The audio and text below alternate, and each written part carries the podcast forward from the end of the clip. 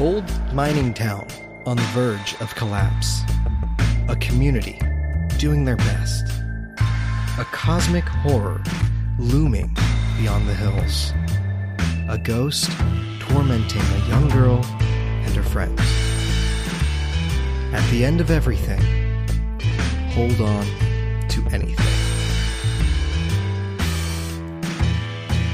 Good day, everyone, and welcome to Blind to Nostalgia.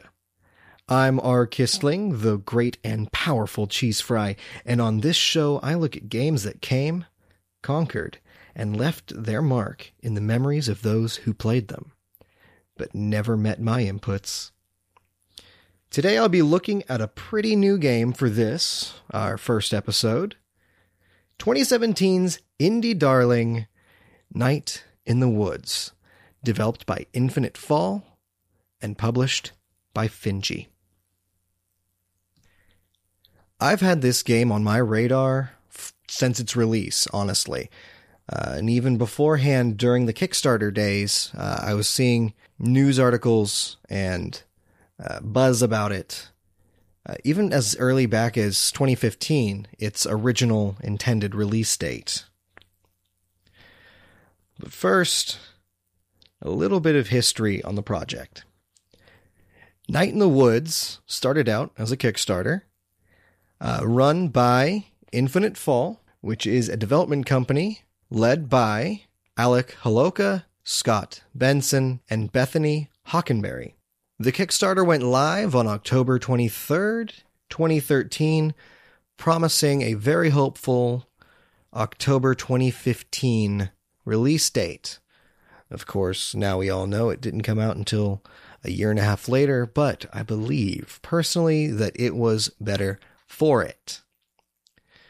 The Kickstarter project gained a f- quite a large following, Uh, with over seven thousand backers giving almost two hundred ten thousand dollars to make this wonderful, wonderful game come to life. According to the Steam review charts, during the release window, Night in the Woods gained a very, very, very good rating of very positive, very, very quickly. Even today, it still sits at a very positive rating on Steam, even after news of allegations against the developer and composer, Alec Holowka, and the following news of his death. Something in my mind that definitely bodes well for a game and attests to its quality is when you have people reviewing it after multiple playthroughs. Now, before we get too far into this, I do want to admit that before recording this podcast, I only played it once. A mistake I am sure to remedy very soon. First off, I want to talk a bit about how this game looks. I can't deny, not especially not being an artist or developer, that this game has a very unique art style. A Night in the Woods adopts this sort of paper doll, flash animation, um, storybook, I think would be the best way to describe it. Storybook style. The art style is almost deceptively innocent in its style. And it kind of fits in with the story and the main character and how she views the world. And I'll talk about that towards the end in the spoiler section. As far as animation goes, uh, everything is real smooth. And I mean silky butter smooth. Especially this little turning animation. It was one of the very first things I noticed when I actually got control of Mae, the main character, Mae Borowski. And it was whenever you change directions, there would actually be a bit of a three D effect that happened on Mae's body as she turned around, and it really felt like she was in this world instead of just snapping to the other direction, like um, another game of this style may be wont to do. Now, as far as the setting goes, the setting of Possum Springs, it's this small town, almost feels like in any town, right? It's very isolated from everything else. It's a couple hours away from the next nearest town over. And the community is very, very tight. Now, the town has very recognizable landmarks. Uh, you have the street that the main character, Mae, lives on. Um, and as you go west, you have apartment buildings, you have more residencies, you have restaurants, you have a pawn shop that in my playthrough, I never entered. I don't know if that's a thing that you can do. And then as you get towards the end of town, you have the old pickaxe, which is where uh, Mae's best friend, uh, Beatrice, or Bee, works. Actually, she runs the shop. Uh, as you continue on to the next area, you have the video store and um, some more apartment buildings. And then at the very, very, very edge of town, right before you get to the old food store, um, something I can actually relate to, a, a dead food store, um, is basically like a convenience store kind of thing. And that is where the last of our friends uh, works. So, full disclosure, I only have about eleven hours, between eleven and twelve hours of game time, and about three of those is me leaving the game open in the background while I walked away. But in that time, I came to know this town. I came to learn about the people in it, and it sort of felt like a second home. And I, I, I'm sure it's weird to say that about a video game, but it it takes a lot of heart to create something like that. Possum Springs feels like a real place, even though, as far as aesthetics go, it looks like it came out of a storybook. And since we're talking about how real things feel, I feel like this is a great time to talk about our characters.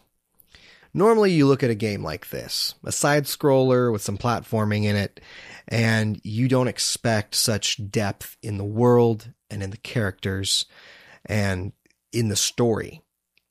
You definitely don't expect, you know, Mario to walk up and find a dismembered arm in front of Peach's castle.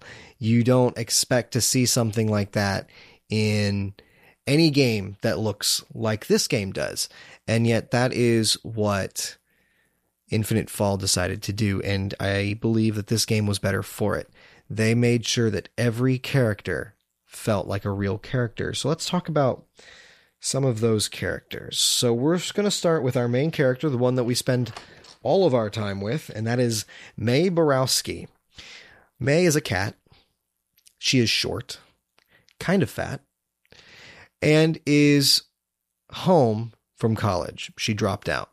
So she dropped out of college. She came home. Everyone's wondering what's going on. She's wondering what's going on. It's a whole snafu. And a couple of days in, she meets up with all of her friends from before she left. Greg, Grimes, who is the troublemaker. Uh, he is the one that works at the convenience store. It's called the Snack Falcon. And he is really, really excitable.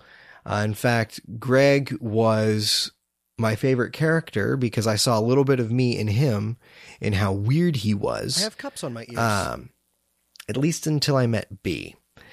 Uh, Beatrice is a crocodile or alligator. I'm not entirely sure which. Um, and she runs the old pickaxe, which is basically the hardware store. The mom and pop hardware store of Possum Springs. And she is the one I focused most of my time on in my first playthrough. I won't lie about that. I did pick favorites, although it does feel like you almost have to. You have to almost pick one character and stick with them. And that's why I'm sorry that I didn't play the entire game over and over and over before producing this episode, but what can you do? And then there's Angus, and Angus is a darling. He is a bear, and he doesn't really talk much, and I wonder if part of that's just because I didn't interact with him much, but he really doesn't talk much. And these four characters, including a side character, a bird named Germ, or Jeremy, he goes by Germ. These are our main characters. And in fact, these are the characters that show up on the Kickstarter banner if you look at the website. Of course, four characters does not a town make.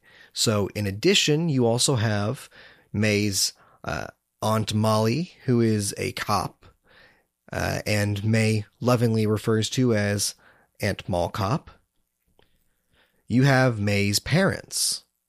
Uh, her mom works in the church as a receptionist, and her dad works at the supermarket as a deli counter attendant. I'm not sure what the actual title for that is.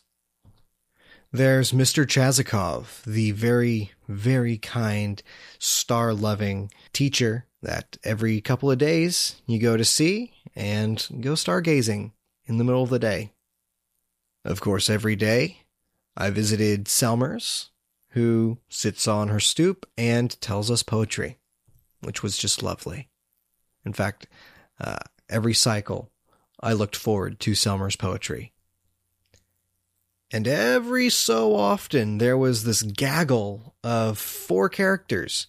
I don't know if I ever learned their names, but they were always just arguing over things.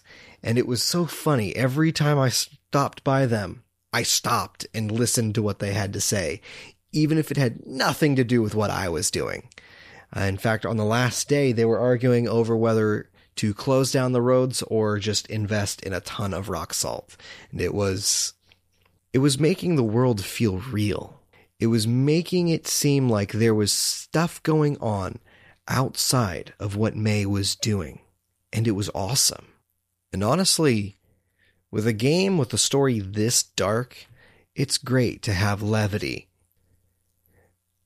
Now, as much as I'd love to start gushing about the story and starting to tie everything together, I'd like to first stop by again and talk a bit about how this game plays. Of course, now my understanding is that how this game plays changes ever so slightly, depending on whose story you decide to follow. For instance, I mostly followed B's story, so there wasn't a whole lot of side things to do. Uh, the most crazy thing that you do during her story is go to a party and dance and argue a few times. But in between everything that happens, there are light platforming elements. Mae is a cat, after all, so she can jump on the fences, on the mailboxes, tree branches. She can walk across power lines and somehow not get electrocuted. And this actually does help in finding a few of the secret areas. And of course, her nimble nature as a cat comes pivotal in the story. And I promise we will get to the story. But outside of the platforming and the character interactions, you get these neat little, almost P O V views where you actually control Mae's hand directly. And you can do things like eat a pizza, poke a dismembered arm with a stick, toss a ball around on the post board, and of course, the most interesting and, depending on the route you take, most important thing, steal. There's also a very short, very small robot builder minigame, as well as a knife fight minigame, depending on whether or not you focused on Greg. Greg rules, okay? There's a video game within this video game that you can choose to play um, for quite a long time. I actually don't know when it ends because I didn't finish it, uh, called Demon Tower, and that's basically your, your classic dungeon crawl, but it has really, really good gameplay, uh, oddly enough, for a game within a game. Normally, things like that aren't that good. My first instinct would go to Super Turkey Puncher Turbo from Doom three. Thankfully, Demon Tower is not like that. And I believe that's a good thing because it's integral to Angus's storyline, I think. Now, of course, my favorite minigame of the bunch and the one that I spent the most time with was the bass playing minigame. So B, May, Angus, and Greg are in a band together. Uh, Greg is on guitar, Angus sings, B uses her computer to synthesize sick beatsies, and May is on bass, which is great when you're playing with a controller. Four strings on a bass, four face buttons on the controller. You don't have any weird things like the pro difficulties of Guitar Hero. Thank God. I don't think I would have been able to handle that. And what's really cool is the mini games really don't have anything to do with the overarching main storyline. Absolutely nothing, especially the bass playing mini game, the music, the band playing. Nothing to do with the storyline. It's just another thing that you can do. And it's another thing that makes this world feel real. I'm going to keep coming back to that. I'm going to keep coming back to this world feeling real, because everything that the developers did, everything that was put into this game was in the service of making Possum Springs feel real. Because, of course, nobody's actual life is only about the main storyline. If that were true, life would be extremely dull. But also at the same time, life isn't about a series of scavenger hunts that are still related to the main storyline. Because again, that would get old really, really quick. Life is about people. Life is about doing dumb shit that has nothing to do with anything that you're doing. And it's messy. And this game explores that quite well. And I quite like it. But once again, I digress. So let's get back on track and talk about the music. The music is wonderful in this game. Composed by the late Alec Holowka, the music is everything that the game needs it to be. When it needs to be spooky, the music is spooky.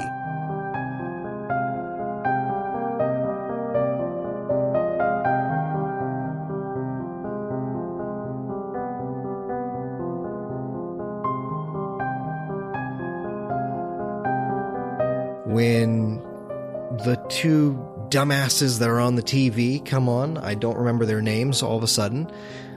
When they come on, it's goofy and it's stupid.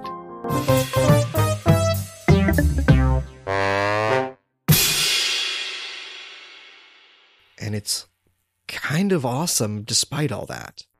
And of course, the music that the band plays is just phenomenal.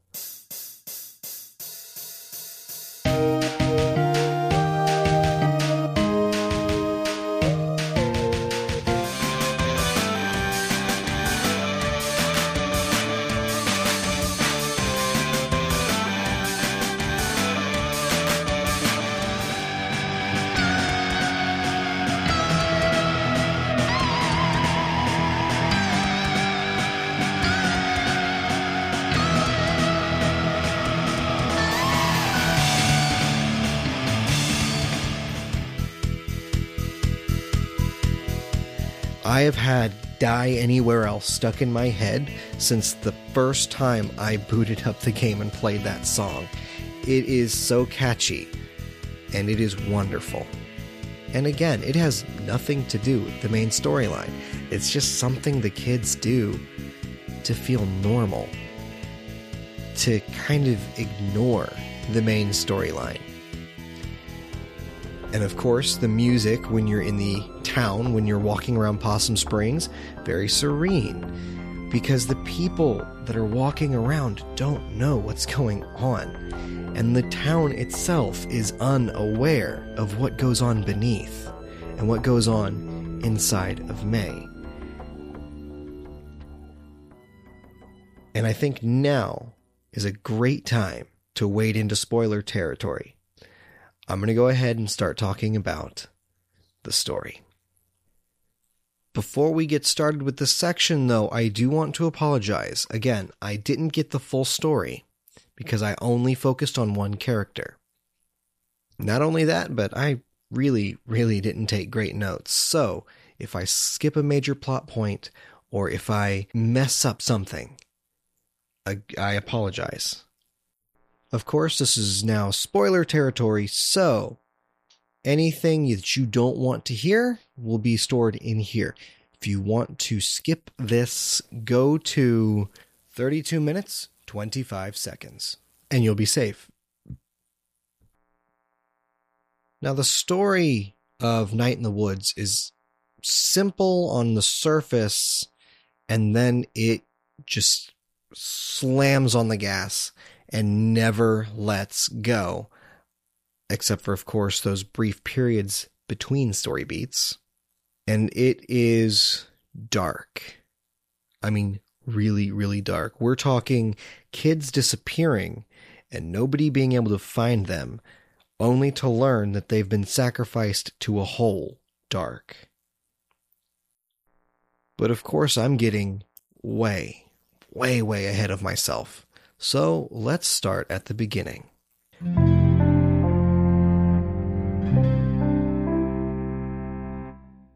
Mae, a fresh college dropout, comes home via bus and is marooned because her parents thought that she was coming the day after.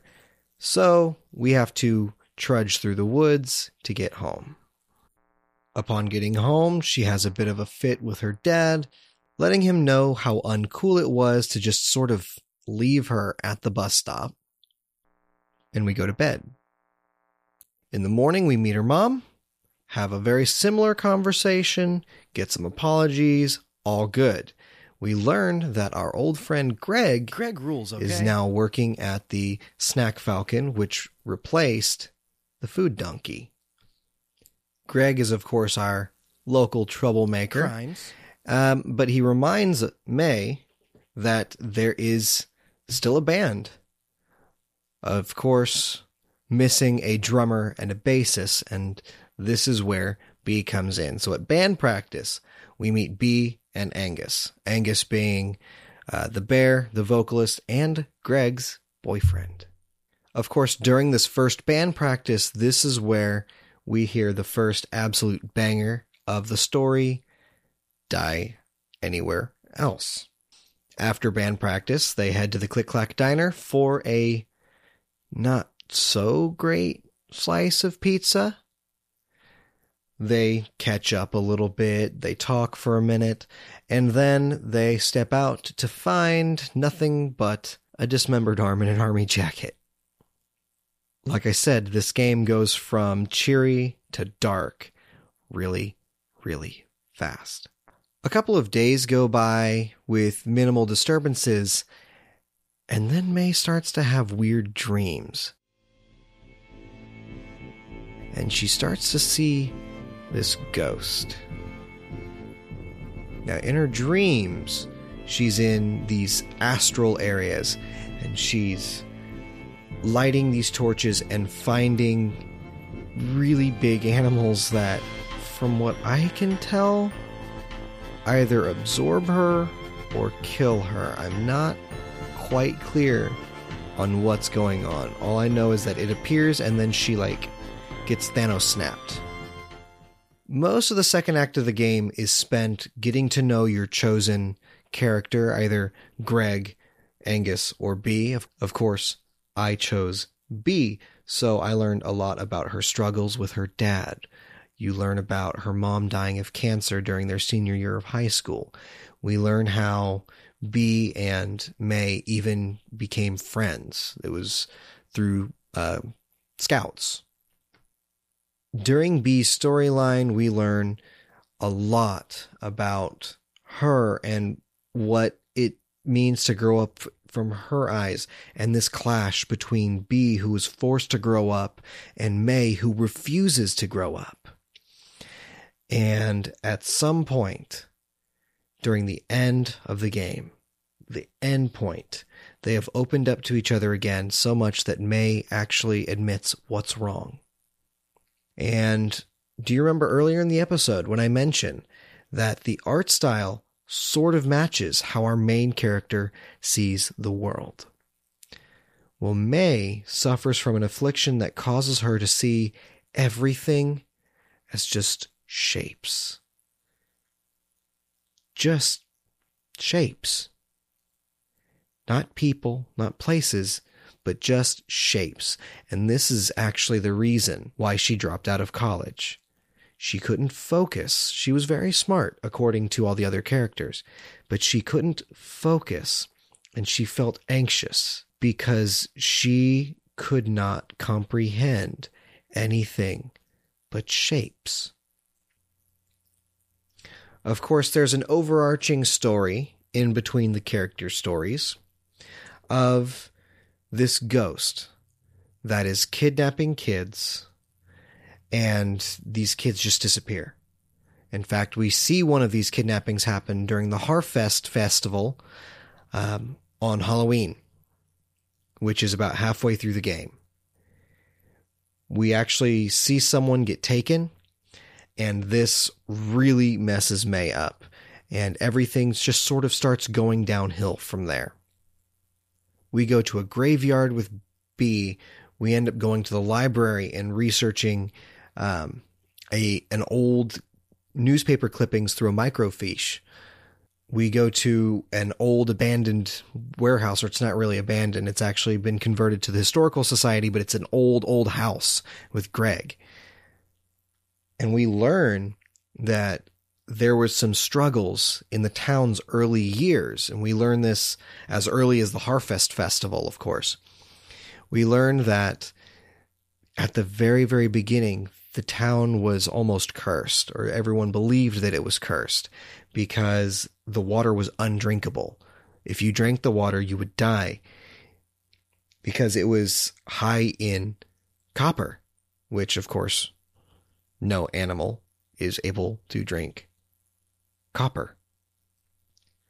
But also that the miners that built Possum Springs, the miners that were so integral to the life and to the economy of Possum Springs, formed a union, went on strike, and the government of Possum Springs and the area that they were in, the, the state, the municipal, whatever, met that with force. And several people died from this. In fact, this is the origin for the legend of Little Joe, who was a kid in the crowd and was shot just because he was there. In fact, it may not have even been on purpose, but the story is that he haunts the woods and the cemetery and the grounds around the mines. Of course, by the end of everything, we learn that there was never a Little Joe, or at least not a ghost. Once again, I have to remind you that this game is really, really dark. At the very end of the very last chapter before the epilogue, we find out that there is a group of old men, older men, that have been kidnapping vagrants, vagabonds, and delinquents. People who they deem to be no use to society, and they chuck them down this very, very, very deep hole in one of the old mines. And in fact, we learn that Mae's old friend and the drummer of the band, Casey, met that fate. And they claim to have been doing it because of the same forces that Mae was seeing in her dreams. And they claim that they're doing it for the betterment of Possum Springs. And of course, it's very hard to believe this. As the player, as the characters, uh, as the kids, rather, it it doesn't make sense. It sounds odd. It sounds like a superstition that was blown way, way out of proportion. And in some degrees, it is. But it is the main driving force behind the story of this game, is these parents taking kids and throwing them down the well, or down the hole in this old, old abandoned mine. The worst part, of course, is that these people, this cult, try and induct our four heroes. And of course, they're not having it. Not there in the moment. And um, they were definitely not going to think about it when they got home. And this is after a chase scene that leaves Mae debilitated, a three-day coma. There's a whole slew of things that happen. But in the end, we cause a cave-in, and we sort of just leave that cult there to die. And again, this game gets really, really dark. But I guess good triumphed. I mean, we didn't cave in, pun intended, and we didn't join the cult, so there's that. We also got rid of the cult, so there's also that. So I guess good triumphed in this story, even though there was some remorse. These characters actually felt remorse for, well, I say they did, uh, over just leaving these people at the bottom of this mine. Except for Angus, of course, because he was very clear that they killed people, so they didn't have to worry about all of that. Um, you know, it's it's definitely a trolley problem. You know, kill the few to save the many, or kill the many to save the few, I think, is how that's actually supposed to go. The first viewpoint held by our characters and the second viewpoint held by the cult. The game ends in an epilogue where everything seems to have gone to normal. And of course, our four main characters are mostly traumatized by this, but Mae makes a point that they need to try and be normal, so they have band practice, and they all agree that despite everything, at the very end, yeah, music and pizza sounds good.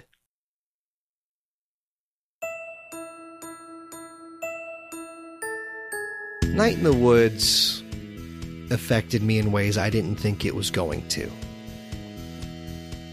I did not start the game thinking that there was going to be this this uh, grand story that was being played out by these intricate characters in a world that was so well fleshed out. I honestly thought it could have been real. And honestly, for eleven hours over the last week, I was playing a game and I saw people where there were shapes. I don't think I'm qualified to talk about the psychology or the socioeconomics or any of these other topics that over the last two years have been thrown into the ring about this game. But what I can posit is that I went into this game completely blind. Two years of avoiding spoilers. Absolutely blind to the nostalgia. And I was not disappointed. And if you haven't played this game, first of all, shame on you. But second of all, you owe it to yourself to buy this game and play it. I promise you will not regret it.